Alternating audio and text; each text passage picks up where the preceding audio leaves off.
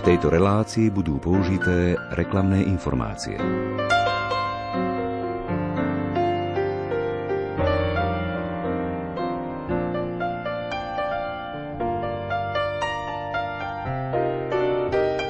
Na čo je človeku Pán Boh? Je naša církev jednotná? Prečo je dôležitá úcta k Panne Márii? Na tieto i ďalšie otázky ponúka odpovede kniha Slová v čereni. Ide o rozhovory Jána Selepčéniho s kardinálom Jánom Chryzostomom Korcom. Podtitul publikácie znie Komentár kardinála Jána Chryzostoma Korca ku krížovej ceste, ktorou prešiel vo svojom zápase o vieru, nádej a budúcnosť svojho národa. Publikácia vyšla tento rok v spolku svätého Vojtecha. Viac povieme v nasledujúcich minútach – Literárnu kaviareň vysielajú hudobná dramaturgička Diana Rauchová, majster zvuku Marek Rimóci a redaktor Ondrej Rosík.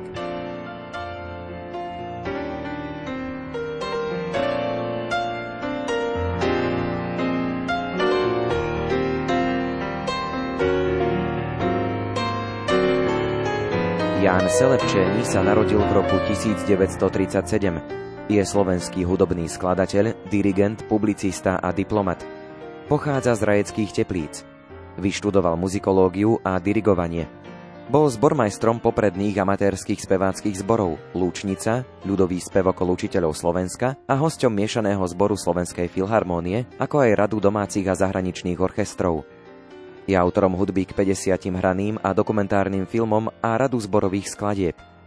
Osobitnú kapitolu v jeho hudobno-pedagogickej činnosti predstavujú jeho výchovné koncerty pre mládež a rodiny, na ktorých účinkoval ako moderátor aj dirigent. Prudký rozvoj kultúrneho života v 60. rokoch 20. storočia ho vtiahol aj do organizačných aktivít, ktoré mali v prípade novozaloženého Zväzu slovenských filmových a televíznych umelcov aj výraznú politickú dimenziu, pretože išlo o filmové a televízne diela, vylúčené z distribúcie, teda o otázky slobody umeleckého prejavu. V 70. rokoch minulého storočia prevzal vedenie festivalu Bratislavské hudobné slávnosti, bol autorom koncepcie hudobného leta a ďalších festivalov, ktoré sú dodnes súčasťou kultúrneho i spoločenského profilu hlavného mesta Slovenska. V 80. rokoch minulého storočia pôsobil v Turecku ako umelecký vedúci dvoch profesionálnych zborov, v Ankarskej opere a v tureckom rozhlase, s ktorými nahral početné skladby domácich i svetových skladateľov. Okrem toho prednášal hudobné disciplíny na univerzitách v Ankare a Veskyšehire. Ohlasy jeho umeleckej činnosti boli odrazovým mostíkom pre jeho menovanie za prvého veľvyslanca Slovenskej republiky v Turecku v roku 1993. Po návrate z diplomatickej misie sa stal prorektorom Vysokej školy múzických umení v Bratislave. V roku 1997 bol zakladajúcim rektorom Univerzity svätého Cyrila Metoda v Trnave. V tom čase bol členom Komisie OSN pre ľudské práva. Bohatá je aj jeho publicistická tvorba. Témou jeho textov nebola len hudba, ale aj otázky kultúrneho rozvoja a otázky kresťanského života a viery. Po maturitnej skúške sa usiloval získať potrebné poznatky a prax ako novinár. Najprv ako technický redaktor, neskôr ako píšúci redaktor v oblasti muzických umení. Prispieval do denníkov i týždenníkov, v kultúrnom živote pracoval dva roky ako interný redaktor. Z poverenia Slovenskej lekárskej spoločnosti napísal životopis akademika Niederlanda, ktorý sa zaslúžilo rozvoj lekárskych vied a zdravotnej starostlivosti, rozvojom lekárskej biochémie. V roku 2020 vydal knihu o svojom učiteľovi, dirigentovi Ladislavovi Slovákovi. Ešte v minulom storočí, koncom 90. rokov, vyšla zbierka jeho komentárov a fejtónov pre slovenské národné noviny – Spolu napísal 6 kníh. Zoznam jeho rozhlasových a televíznych scenárov týkajúcich sa hudby, ako aj recenzií či úvah, sa blíži tisícke.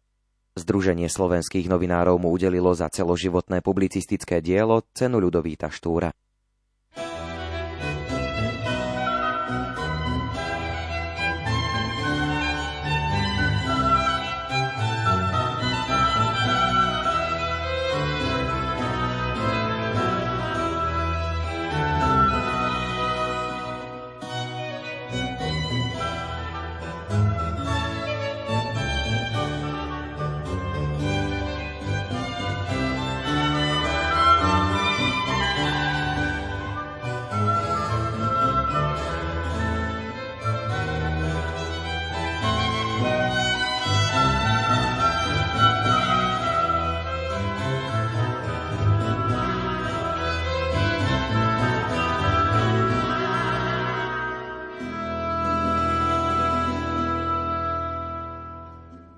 Rozprávam sa s autorom knihy Slova v Čereni, Jánom Selepčením.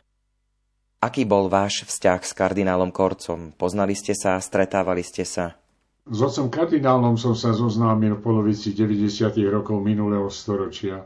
V tom čase ma slovenská televízia poverila moderovať cyklus publicistických relácií bez fraku. Zámerom toho cyklu bolo priblížiť verejnosti významné osobnosti verejného života. Mojím prvým hostom bol nitrianský sídelný biskup Jan Chryzostom Korec, ktorého roku 1991 menoval pápež Jan Pavol II za kardinála.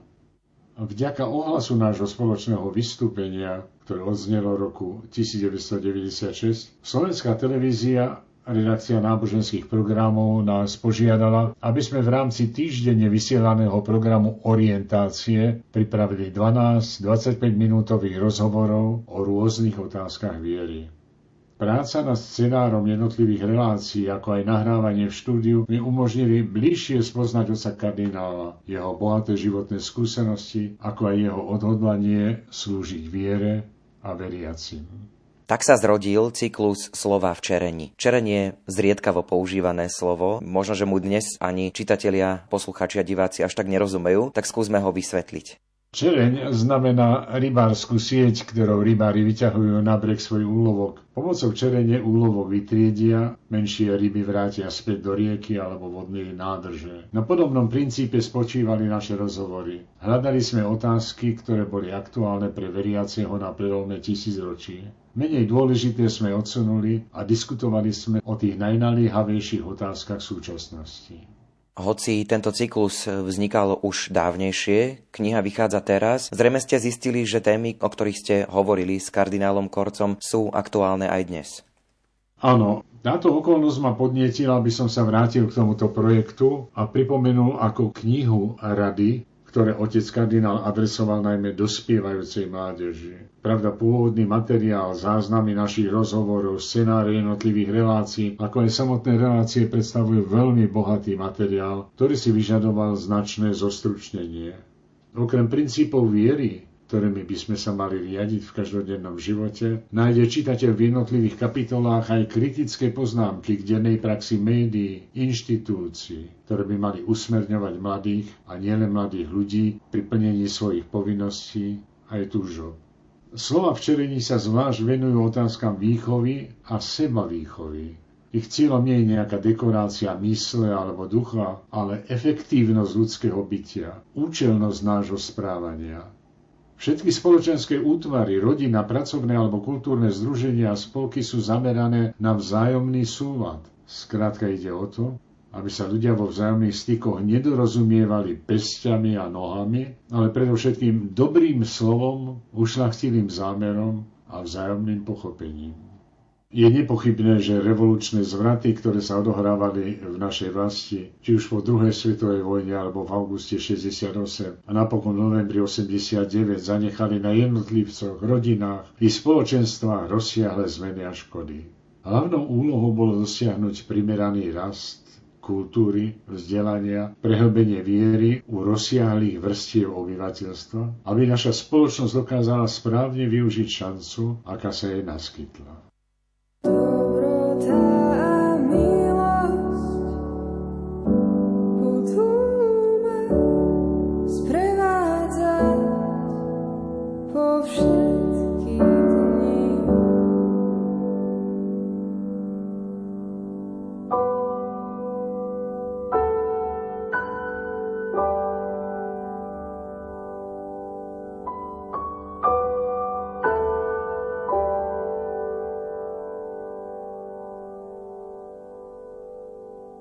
Hovorí sa, že naša populácia starne.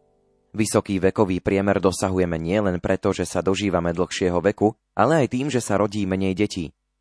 Svetá církev zaujala k tomuto problému niekoľko ráz stanovisko. Prečo církev vôbec vzrušuje taká svetská otázka, či je dosť detí? Nie je dosť detí? Ani by som nepovedal, že je to nejaká svetská otázka. Svetskej otázky takmer ani niet. Dnes sa rozvíja ešte aj teológia športu, teológia hospodárskeho života. A tak aj otázka narodených alebo nenarodených, otázka prírastku obyvateľstva je veľmi závažná má aj svoje duchovné rozmery, rozmery priamo náboženské a preto sa církev veľmi odôvodnene o tieto otázky zaujíma. Pokiaľ ide o pokles počtu narodených, mám tu štatistiku. V roku 1990 sa narodilo na Slovensku takmer 80 tisíc detí. Potom počet novorodencov klesal. V roku 1994 ich bolo 66 tisíc a v roku 1996 sa narodilo len 51 693 detí. To je otázka, ktorá sa týka nás všetkých.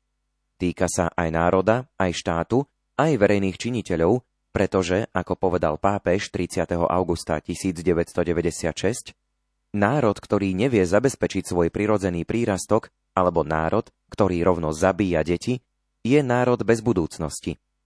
A to sa týka už nielen sociológov či demografov, ale týka sa to aj církvy. Čo je v pozadí tohto poklesu? Často sa uvádzajú zjednodušené vysvetlenia, ktoré hovoria, že to súvisí so životnou úrovňou, ale zase na druhej strane sme svedkami toho, že v krajinách, kde je životná úroveň veľmi nízka, je populačný prírastok na podiv veľmi vysoký. Pozadie dynamiky pôrodnosti je pravdepodobne o mnoho zložitejšie, než aby sa dalo vysvetliť vzrastom alebo poklesom životnej úrovne. Na túto otázku možno hľadieť z viacerých hľadísk. Otázka životnej úrovne tu hrá dôležitú úlohu. Ale to nie je jediná otázka, ktorá vstupuje do hry. Národy s pomerne vysokým životným štandardom majú kvocient prírastku obyvateľstva záporný, čiže vymierajú – teda nie preto nemajú deti, že by nemali čo jesť. Rast populácie je predovšetkým mravná otázka. Je to otázka zmyslu života, zmyslu manželstva a napokon aj zmyslu rodiny. Korene tejto zdanlivo svetskej otázky siahajú až do svedomia a siahajú až do veľmi posvetnej oblasti života. Tu sú niektoré procesy, ktoré, ako sa zdá, prebiehajú mimo rámec ideológií. Asi pred 30 rokmi som sa zoznámil s jedným sociologickým prieskumom, v ktorom sa pýtali mladých Nemcov, čo by chceli v živote dosiahnuť. A na prvom mieste bola najčastejšie citovaná odpoveď Chcel by som urobiť niečo pre ľudstvo. O 30 rokov neskôr zopakovali presne tú istú anketu a dominovala tam odpoveď Chcel by som zažiť kúsok osobného šťastia. Zatiaľ, čo predtým celé generácie chceli žiť predovšetkým pre druhých, odrazu sa začínajú sústreďovať predovšetkým na seba. Možno ten zlom spočíva v tom, že človek, ktorý chce žiť pre druhých, zatúži mať dieťa, aby mal niekoho, kto bude pokračovať v jeho diele. Človek, ktorý chce žiť pre seba, na dieťa nemyslí. Čo spôsobilo túto zmenu? Do nášho života tu v Európe, najmä v oblasti západnej civilizácie, ale aj v ostatnom svete, preniklo mnoho egoizmu, Voľa kedy, keď dvaja mladí ľudia vstupovali do manželstva, nestal v popredí predpoklad, že sa majú radi. Neraz sa stalo, že predmetom sobáša nebol životný partner, ale gazdovstvo, ktoré dostala nevesta alebo ženích do vena. Naše ľudové piesne veľmi pekne ospievali, čo znamená vzťah chlapca k dievčaťu a naopak. Spomente si len na tú vášnivú otázku, ktorou začína známa ľudová pieseň. Láska, Bože, láska, kde ťa ľudia berú? Predpokladalo sa, že obaja snúbenci sa majú radi a Goltáru pristupujú očarení láskou. Považovalo sa za samozrejme, že nebudú sepci a že ich láska nebude nástrojom, ktorým sa budú uzatvárať pred životom, ale naopak, bude rámcom pre zrod plodov ich vzájomnej lásky. Požehnanie ich vzťahu pri oltári je zároveň požehnaním ich erotickej lásky, zameranej na splodenie dieťaťa. Narodením dieťaťa sa manželstvo premení na rodinu, ktorá podmienuje budúcnosť a túto budúcnosť mení na reálny koncept. Pôvodná láska sa rozvetvuje tak, ako keď zakvitne kvet alebo ker, keď vyháňa nové a nové ratolesti, vďaka čomu sa táto rodina stáva pestrým, aj zaujímavým a rozhodne nesebeckým projektom. Nesebeckým preto, lebo každý nový výhonok je prejavom záujmu a viery v budúcnosť. Tam, kde si ty, vracia sa život. Tam, kde ty kráčaš, rozkvitne i púšť. Tam, kde ty hľadíš, rozjasní sa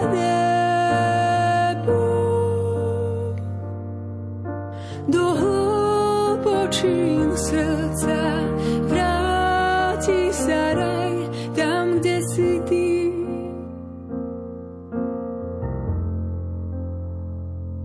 Tam, kde si ty,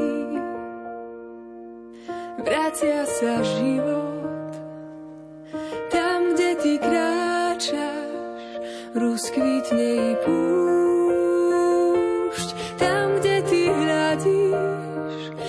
Rozjasní sa nebo. Do hlbočín srdca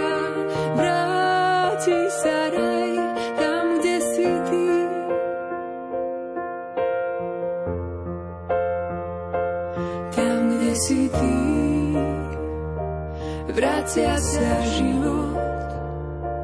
Tam, kde ty kráčaš, rozkvitne i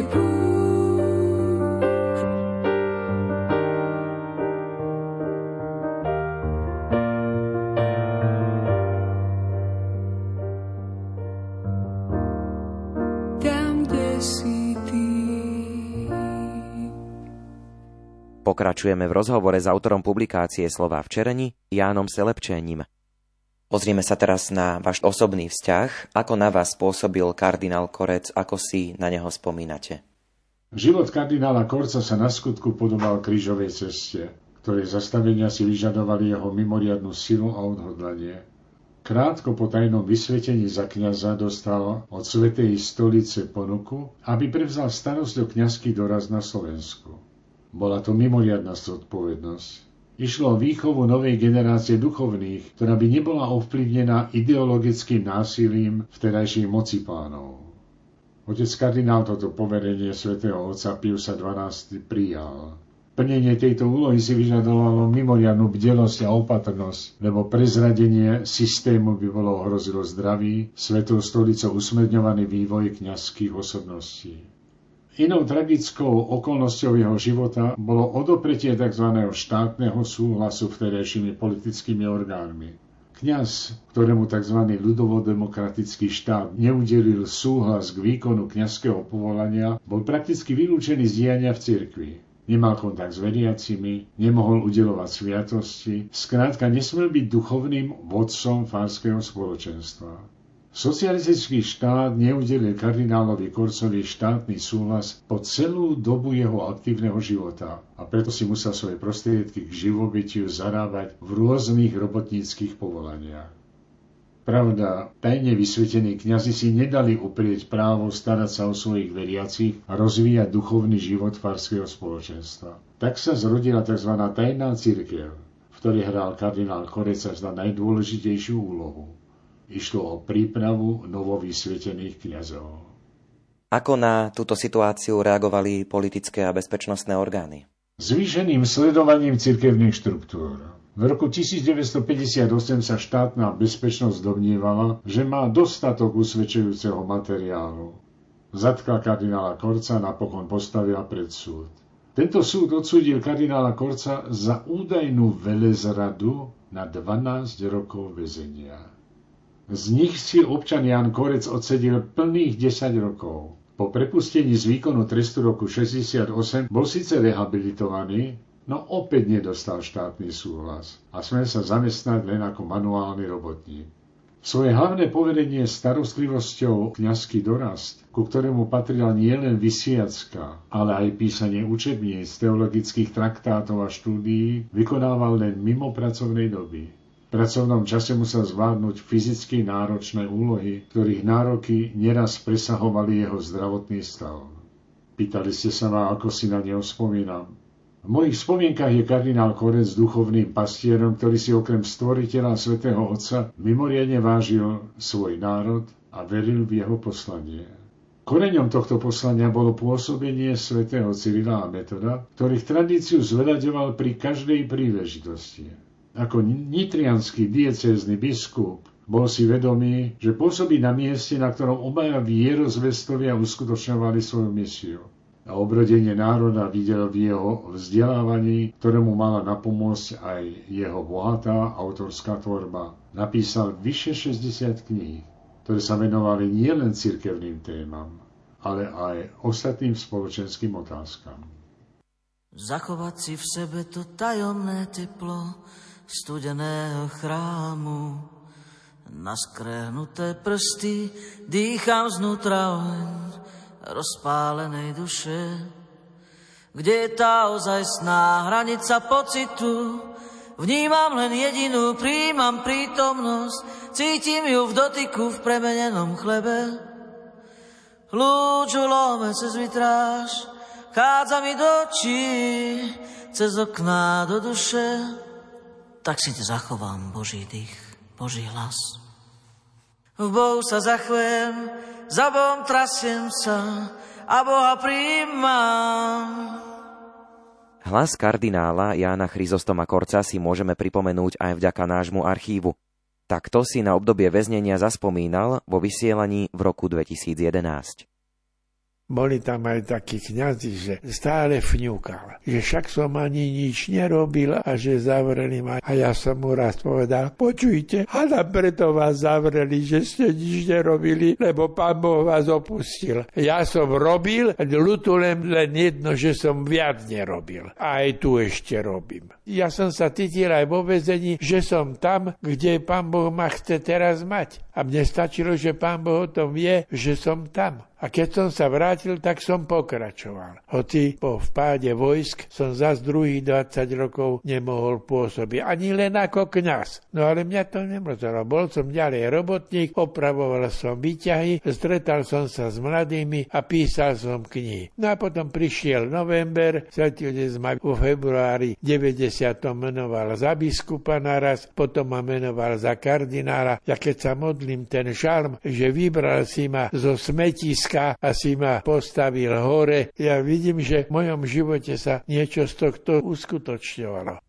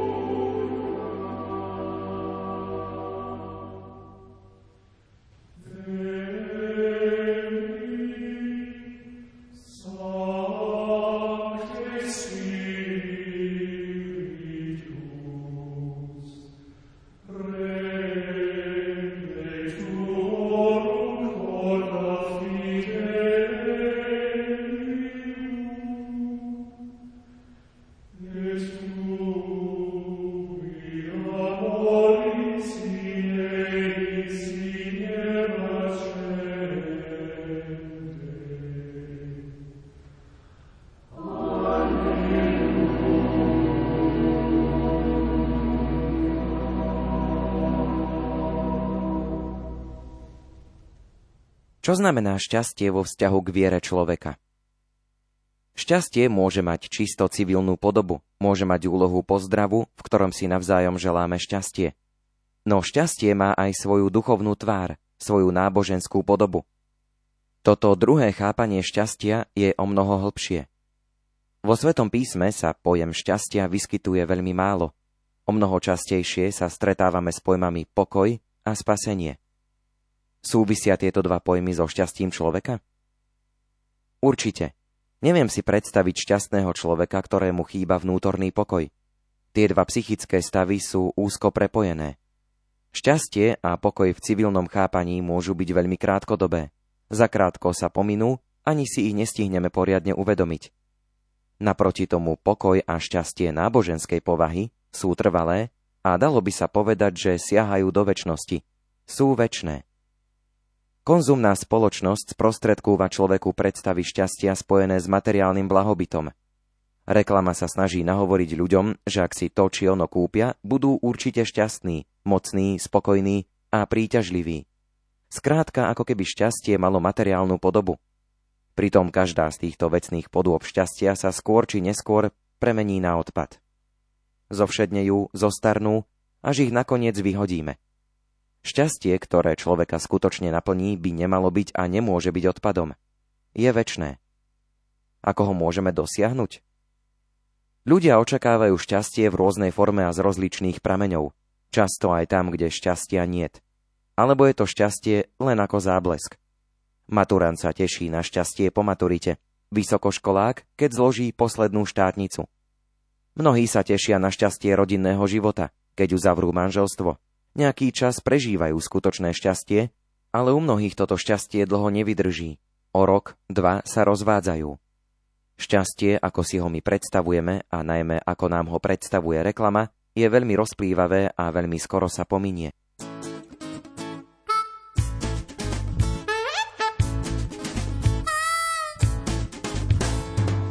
Šťastný je človek, ktorý má v sebe Krista, na večný život je Kristus, záruka istá. To v srdci nosí ten vždy radosť má, všetky ťažké skúšky láskou prekoná.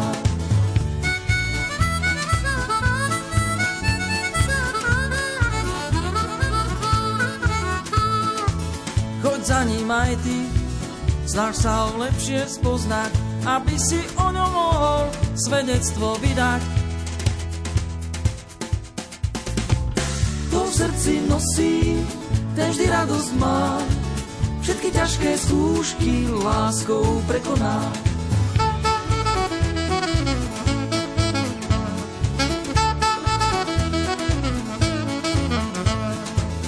Obdarí ťa nehou a život hneď je jasný, aj živý deň sa ti zdá potom krásny. To v srdci nosí, ten radosť má, všetky ťažké skúšky láskou prekoná. Kto v srdci nosí, ten vždy radosť má, všetky ťažké skúšky láskou prekoná.